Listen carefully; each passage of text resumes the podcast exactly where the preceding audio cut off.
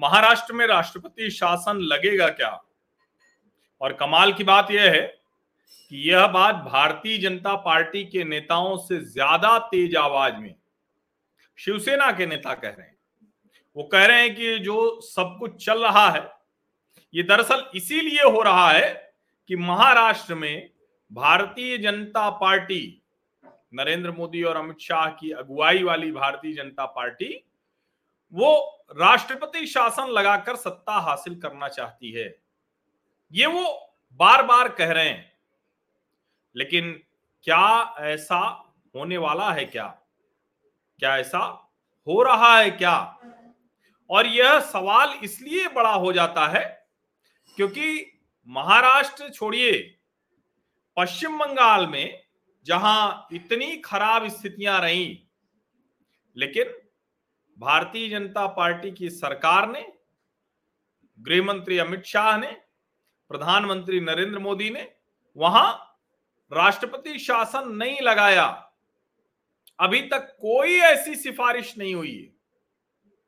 तो फिर ऐसा क्यों शिवसेना के नेता कह रहे हैं कि महाराष्ट्र में राष्ट्रपति शासन लग सकता है?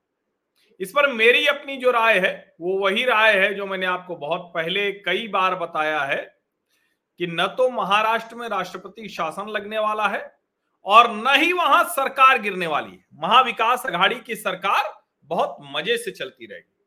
तो फिर ये सब हो क्या रहा है? इसका जवाब बड़ा स्पष्ट है।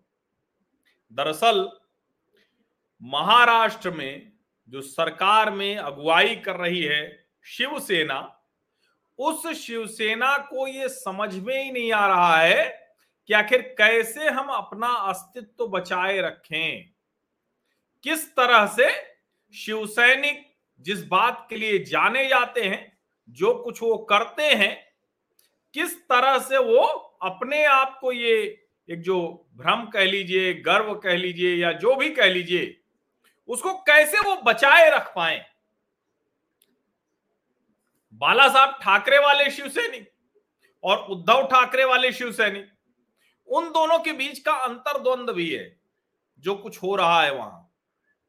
ये राज ठाकरे, जो कर्मणा बाला साहब के उत्तराधिकारी दिखते हैं, उद्धव ठाकरे, जो जन्मना बाला साहब के उत्तराधिकारी दिखते हैं, उनके बीच का भी एक संघर्ष है। अब ज़ाहिर है, एक दूसरे से बदले की राजनीति तो वहाँ हो ही रही है। अनिल देशमुख इसमें अंदर जा चुके हैं।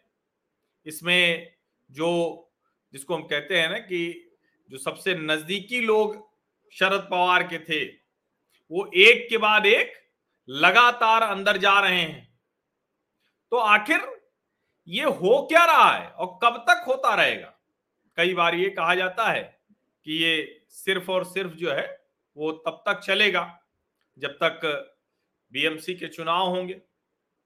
लेकिन ऐसा नहीं होने वाला है। ये सिर्फ़ तब तक नहीं चलने वाला है। ये दरअसल बहुत लंबा चलने वाला है और ये उद्धव ठाकरे वाली शिवसेना के अस्तित्व के साथ जुड़ा हुआ मसला है। दोनों संघर्ष कर रहे हैं। एक जन्मना कर्मणा का संघर्ष है। एक अपनी पहचान को लेकर शिवसैनिक कहाँ खड़ा है उसका संघर्ष है। एक भारतीय जनता पार्टी के साथ रहना है या नहीं रहना है उसका संघर्ष है। आप कहेंगे कि वो तो बहुत पहले तय कर चुके नहीं, ऐसा नहीं है। अगर ऐसा होता तो 2014 में साथ छोड़ने के बाद फिर से साथ नहीं आ गए।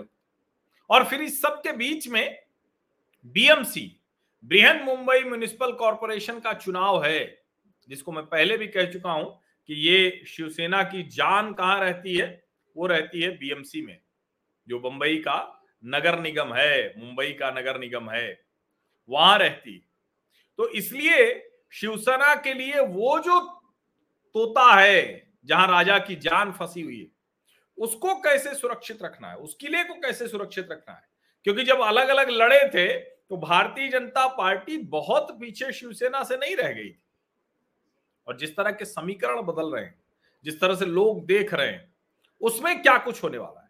नवनीत राणा और रवि राणा को तो आपने भेज दिया, जेल भेज दिया दोनों रवि राणा और उनकी पत्नी नवरीत राणा को। सांसद विधायक। अदालत ने भी कह दिया कि भाई आप जो बड़ी जो ज़िम्मेदारी होती है, उसमें ऐसे नहीं कर सकते। बड़ी सत्ता बड़ी ज़िम्मेदारी के साथ आती लेकिन राज ठाकरे, जो सांसद विधायक कुछ नहीं है, लेकिन जब वो तीन मई को लाउड स्पीकर के खिलाफ खड़े होंगे तो उद्धव ठाकरे और उनकी सरकार क्या करेगी? या फिर अब वो डर कर पीछे चले जाएँगे कि मेरे भी खिलाफ राष्ट्रद्रोह राजद्रोह, देशद्रोह का मुकदमा लग जाएगा, जेल भेज दिया जाएगा। क्या ये लड़ाई इस तरह से आगे बढ़ेगी? ये बड़ा सवाल है। और इतनी महत्वपूर्ण, महाराष्ट्र की राजनीति में इतनी महत्वपूर्ण, तेज़ी से बदलती हुई स्थितियों के बीच में भारतीय जनता पार्टी भला क्यों राष्ट्रपति शासन लागू करना चाहिए अभी तो इसी साल के अंत में चुनाव है। बीएमसी के। अगले साल चुनाव आ जाएँगे। तो क्यों वो चाहेगी ऐसा कुछ करना? बिल्कुल नहीं चाहेगी। छह महीने, आठ महीने की बात है। और अगर बीएमसी में भारतीय जनता पार्टी ने बेदखल कर दिया शिवसेना को तो महाराष्ट्र में राष्ट्रपति शासन लगाने से बहुत बड़ी चीज़ हो जाएगी। आप इसकी कल्पना नहीं कर सकते। और सिर्फ़ इतना भर नहीं है जो अगर शिव सैनिकों का भरोसा एक बार टूट गया तो आप यकीन मानिए, जो ये कह रहे हैं ना उद्धव ठाकरे की दादागिरी हमको ठीक करनी आती है, शिवसेना जानी ही जाती है दादागिरी करने के लिए। और बाला साहब ठाकरे, उनसे लाख लाख मतभेद हो, कई विषयों पर उनकी शैली ठीक न लगे, लेकिन इस पर तो हम लोग भी पत्रकार के तौर पर भी ये नहीं कह सकते कि बाला साहब ठाकरे कभी जो कहते थे, उससे पीछे हट जाते थे, नहीं हटते थे। और वो जो कहते थे, वही इस समय राज ठाकरे कह रहे हैं। वही इस समय नवनीत राणा और रवि राणा कह रहे हैं, भले वो राजनीति के लिए कह रहे हैं, और वही बात अभी देवेंद्र फडणवीस कह रहे हैं। क्या करेगी शिवसेना? क्या करेंगे उद्धव ठाकरे? क्या शरद पवार के दबाव में वो ये कार्रवाई करेंगे? या उनको समझ आएगी कि नहीं, ये कार्रवाई नहीं करेंगे? तो हमें तो नहीं लगता कि समझ आने वाली। ऑल पार्टी मीट में भी उद्धव ठाकरे गए ही नहीं।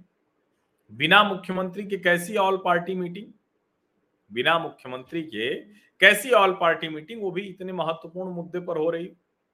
तो ये जो महाराष्ट्र का घटनाक्रम है, ये एकदम मंथन का है। तो ज़ाहिर है, अभी तो विष और जहर ही निकलेगा। अमृत किसके लिए और कब निकलेगा, वो तो बहुत अंत में है। लेकिन इतना ज़रूर है कि इसमें राष्ट्रपति शासन की बजाय जो दूसरी चीज़ हो रही है। और राष्ट्रपति शासन तो लगना नहीं चाहिए। ये कोई तरीका नहीं कि किसी राज्य में राष्ट्रपति शासन लगाया जाए। आप उसको लोकतांत्रिक तौर पर किसी को भी जवाब दीजिए। जनता का भरोसा जीतिए कन्विंस कीजिए उनको।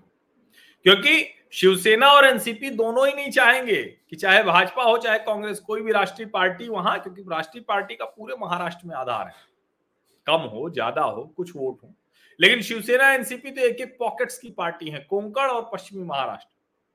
इसलिए उनको ये कभी ठीक नहीं लगेगा और भारतीय जनता पार्टी के लिए ये बहुत, जिसको कहते हैं ना कि कुल्हाड़ी पर बैठ जाने जैसा होगा, अगर वो राष्ट्रपति शासन लगाएगी, पूरे महाराष्ट्र की भावना भाजपा के खिलाफ चली जाएगी। शरद पवार और उद्धव ठाकरे उसको पूरी तरह से भुना लेंगे। इसलिए राष्ट्रपति शासन नहीं लगने वाला है। और मैं इसीलिए कैटेगरिकली कहता हूँ, कोई घुमा फिरा के बात नहीं करता हूँ। कभी भी मैं ये नहीं करता हूँ कि आपको घुमाता रहूँ घुमाता रहूँ। इसीलिए पहली लाइन में जब मैंने इस वीडियो की शुरुआत की थी, तभी कहा था कि देखिए, जब सब कह रहे थे कि सरकार जाएगी, वहाँ भारतीय जनता पार्टी सरकार बना सकती है, ये हो सकता है, वो हो सकता है, तब भी मैं यही कहता था कि मजबूरी की सरकार, लेकिन मजबूरी में बहुत मजबूती है। मजबूर ज़्यादा मज़बूत हो जाता है, क्योंकि उसको पता है कि अगर ये हटे तो एकदम से खत्म हो जाए। और अभी तो नवाब मलिक और अनिल देशमुख जो गंभीर मामलों में फंसे हैं, उनका जो हश्र हो रहा है, वो बताता है कि अभी तो बहुत कुछ है, जो कारपेट उठेगा तो कितनी गंदगी दिखेगी, कितनी सड़ांध दिखेगी, कितने गलत काम दिखेंगे और उसके आधार पर जब कार्रवाई होनी शुरू होगी तो निश्चित तौर पर मुश्किल बढ़ेगी। अभी वो चल रहा है कार्टून कई अलग अलग तरह के कि वो एक उठाया ऐसे फेंका जेल में तो इधर से अमित शाह और मोदी ने दो उठा के फेंक दिया। तो इस तरह की राजनीति चल रही है। अब क्या ये राजनीति अच्छी है? नहीं, बिल्कुल नहीं अच्छी है। लेकिन कई बार संक्रमण काल होता है तो उसमें इसी तरह की चीज़ें होती हैं। और जिसको हम कहते हैं ना कि मंथन का भी समय है तो मंथन होगा, विष निकलेगा, दुनिया भर का जहर निकलेगा और अंत में जाके अमृत निकलेगा। तो हम तो यही कल्पना करते हैं, यही आशा रखते हैं, यही उम्मीद रखते हैं कि वो अमृत जनता के पक्ष में जाएगा, महाराष्ट्र की जनता के, लोगों के भले के लिए होगा। राष्ट्रपति शासन महाराष्ट्र में नहीं लगने वाला है। आप सभी लोगों का बहुत बहुत धन्यवाद चर्चा में जुड़ने के लिए, शामिल होने के लिए। और आपको अगर ये बात ठीक लगी, ये विश्लेषण ठीक लगा तो लाइक बटन ज़रूर दबा दीजिए। मेरे सामाजिक परिवार के स्थायी सदस्य बनने के लिए सब्सक्राइब कर लीजिए ये channel HV TV Harshvardhan Tripathi का चैनल और नोटिफिकेशन वाली घंटी भी दबा दीजिए जिससे आपको नए वीडियो अपलोड हो तो वो आपको मिल जाए। बहुत बहुत धन्यवाद।